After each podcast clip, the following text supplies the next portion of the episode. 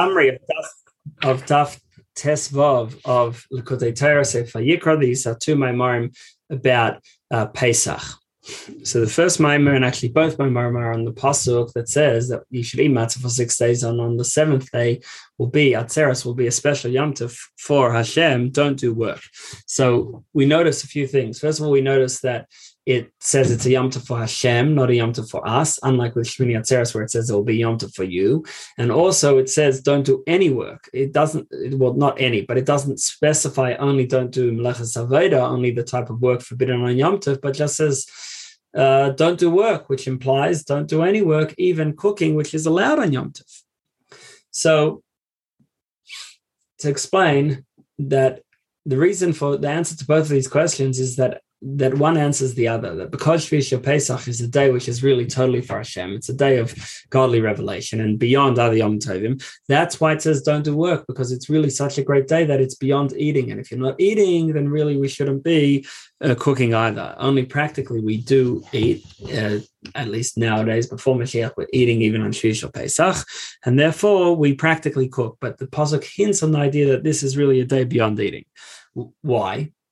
Well, uh, in general, eating has a positive element that it elevates the food to our level, but then elevates us to the food's level. And the food has a source in Olam in the world of uh, chaos, which is great spiritual power, just that it's uh, it's uh, not stabilized and therefore comes down into this physical world. And the korban shlamim was an example of how we can uh, align things again normally the our animal soul blocks uh, godly revelation that that is achieved through our mitzvahs from being revealed and manifest in our soul in our godly soul. The animal soul blocks that off. Now when we bring a korban shlamim then it it placates the animal soul and also it also elevates the animal soul so it no longer blocks uh, the godly soul and it lets the spiritual impact of our mitzvahs come down into our mitzvah. Now, the word shlamim includes two um, meanings, either complete or peace, but either way, this is this this is the accomplishment of the korban shlamim. And that's why the korban shlamim brought for Yom Tov was called Shalmei Simcha, the shlam of joy, because when we have a when we have got a God Hashem revealed to us, and we're we have the we realize the great uh, opportunity that we have to to serve Hashem, so that fills us with joy. If so, seemingly eating is a great thing. It elevates us uh, to a higher level of, uh, of connection of dveikus with Hashem.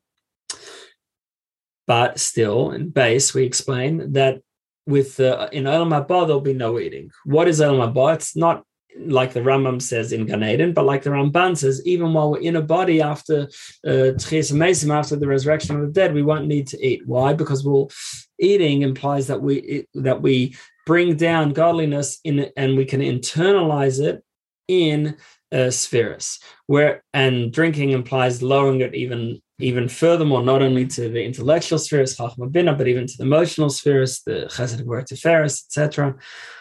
But if the revelation of Hashem is so much that we can't internalize it, it's beyond internalizing. So then it's beyond eating. Eating means you take it inside you.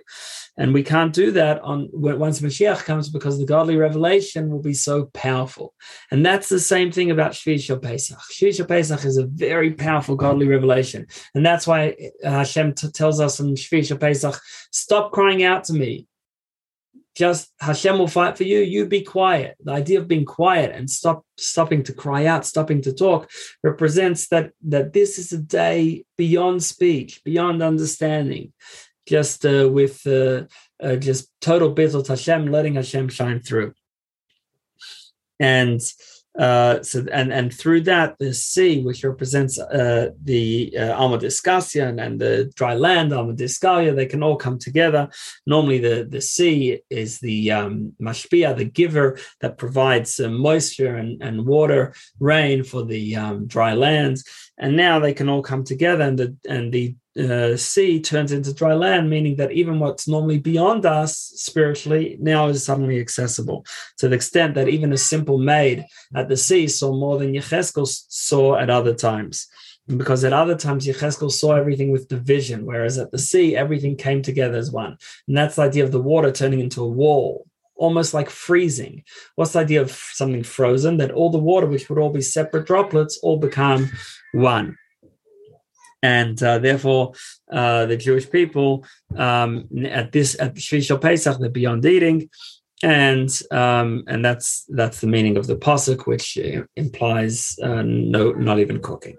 Now, the second Maimar uh, expands on similar similar themes um, and uh, notes that with when talking about Mashiach, it, it, talks about also another second splitting, but not of the sea, instead of the river, and instead of splitting into twelve for the twelve styles of the spiritual service of the tribes, it splits into seven, corresponding to the seven shepherds of the Jewish people, or to the, the three fa- uh, patriarchs and four matriarchs, obviously in Mois and the difference between Mashiach and and, and now, the, or the splitting of the sea, is that with Mashiach there'll be uh, there'll be a revelation of uh, of uh, Re'iyah. We'll be able to see Hashem. That's like the level of Aden, which is Chachma. Chachma is uh, where we the, where we see the concept, whereas Binah is where we understand more left brain, uh, more logically we understand the parameters of the uh, of the concept. Um, but with Mashiach, it will be our place. We'll see wonders,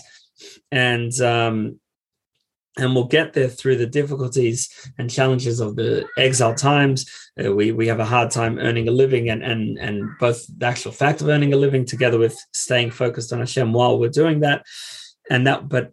But through the challenges of uh, nowadays, that's how we'll reach the uh, the times of Mashiach, and that's why it says to, when talking about Mashiach and the splitting of the rivers, it says Hashem enough to be thank you Hashem for uh, for be, uh, being angry at me.